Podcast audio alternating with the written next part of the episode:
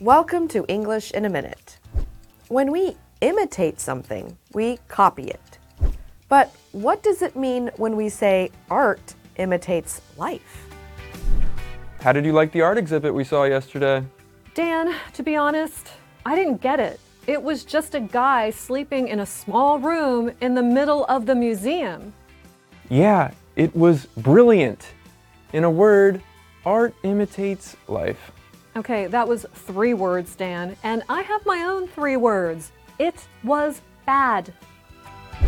When we say art imitates life, we mean that a work of art is inspired by real life events, or it mirrors real life in some way. We can say this about any kind of creative project. And that's English in a minute.